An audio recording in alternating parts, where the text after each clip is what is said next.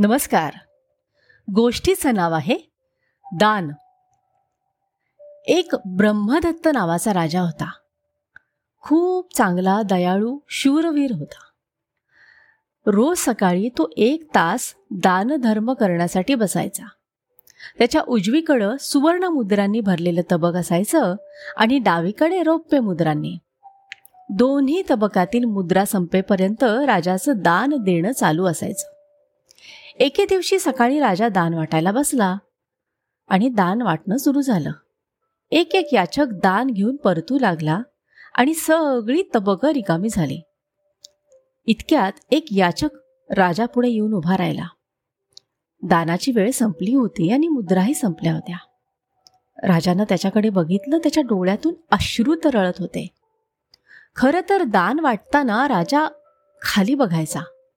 कारण दान घेणाऱ्या गरजूला हात पुढे करताना लाजीरवाणं वाटू नये असं त्याला वाटायचं. पण त्या दिवशी त्यानं त्या याचकाकडं बघितलं आणि तो दुःखी झाला.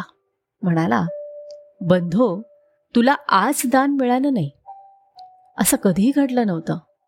पण काय करणार? नाईलाज आहे. तू उद्या ये. दुसऱ्या दिवशी सकाळी तो याचक फार लवकर सगळ्यांच्या आधी आला आणि रांगेत उभा राहिला. राजा वेळेवर दान वाटण्यासाठी आला. प्रधानानं आज दान घेण्यासाठी रांगेच्या शेवटच्या माणसापासून सुरुवात केली. राजा दान वाटीत होता. आणि वेळ संपली.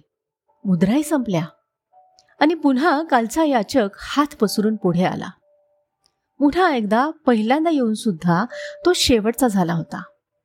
राजानं बघितलं त्याचे डोळे तसेच डबडबलेले होते.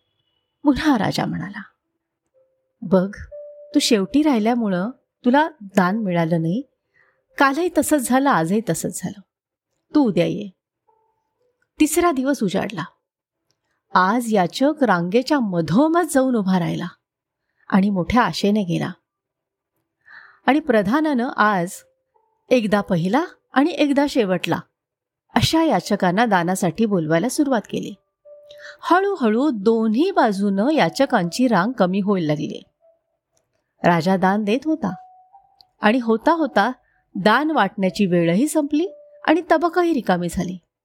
मधोमध उभा राहिलेला याचक रित्या हातानं राजापुढे आला आणि त्यानं चमकून बघितलं तोच याचक आज पुन्हा पुन्हा रिकामा हाताने उभा होता आणि याच्याकडच्या मुद्रा संपलेल्या. राजा म्हणाला अरे तुला दान मिळावं म्हणून मी रोज वेगवेगळ्या पद्धतीने रांगा लावायचं सांगितलं. पण तू रोज वेगवेगळ्या पद्धतीने उभा राहिलास आणि तुझा हात रिकामा झाला.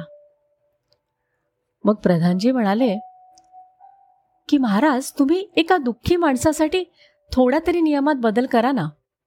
मग राजानं आपल्या गळ्यातला रत्नहार काढला आणि त्या याचकाच्या उंजळीत टाकला. याचकाच्या चेहऱ्यावर आनंद तरळला. मग चौथा दिवस उजाडला. नेहमी प्रमाणे राजा दान वाटायला बसला. आणि तोच याचक डोळे गाळीत दुःखी कष्टी होऊन राजापुढे उभा राहिला आणि म्हणाला महाराज लुटारूंनी मला लुटलं. तुम्ही दिलेला रत्नहार माझ्याकडून ते हिसकावून घेऊन गेले मी जसाच्या तसा राहिलो. राजालाही फार दुःख झालं. म्हणाला आता मी तरी काय करणार? मला शक्य होतं त्याहून अधिक मी तुझ्यासाठी केलं. मग याचक थोड्या धिटाईनं म्हणाला महाराज आपण रोज जे दान करताना ते आपल्या व्रतपालनासाठी पण तुमच्या दानानं गरीब गरीबच राहतो. म्हणून मी तुम्हाला एक विनंती करतो की तुम्हीही व्रत सोडून द्यावं. हे ऐकताच वजीर संतापला आणि म्हणाला काय? महाराजांनी व्रत सोडून द्यावं? याचक म्हणाला होय महाराज जोपर्यंत महाराज दान करत राहतील तोपर्यंत याचक आळशी आणि ऐतखाव राहतील. ते काम करणार नाहीत. म्हणून त्यांना दान देण्याऐवजी तेवढ्याच पैशात एखादा उद्योगधंदा सुरू करावा आणि त्यांना कामाला लावावं. मग ते आळशी बनणार नाहीत उद्योगी बनतील. आणि त्यामुळं दान करण्यातला हेतू देखील सिद्धीला जाईल. आपल्यालाही आनंद होईल महाराज. तुम्हाला ही जर गोष्ट पटली असेल तर माझ्यापासूनच सुरुवात करा. मला एक चरखा द्या. त्यावर सूत कातून मी चार पैसे मिळवीन. राजाला ही गोष्ट पटली. आणि राजा म्हणाला या याचकामुळे माझे डोळे उघडले. बघ दान माणसाला नादान बनवतं हे सत्य याच्यामुळेच आज माझ्या लक्षात आलं. श्रम करून स्वाभिमानानं जगणं यातच खरं सुख आहे. उद्यापासून आपली दान देण्याची पद्धतच बदलून टाकूया. धन्यवाद.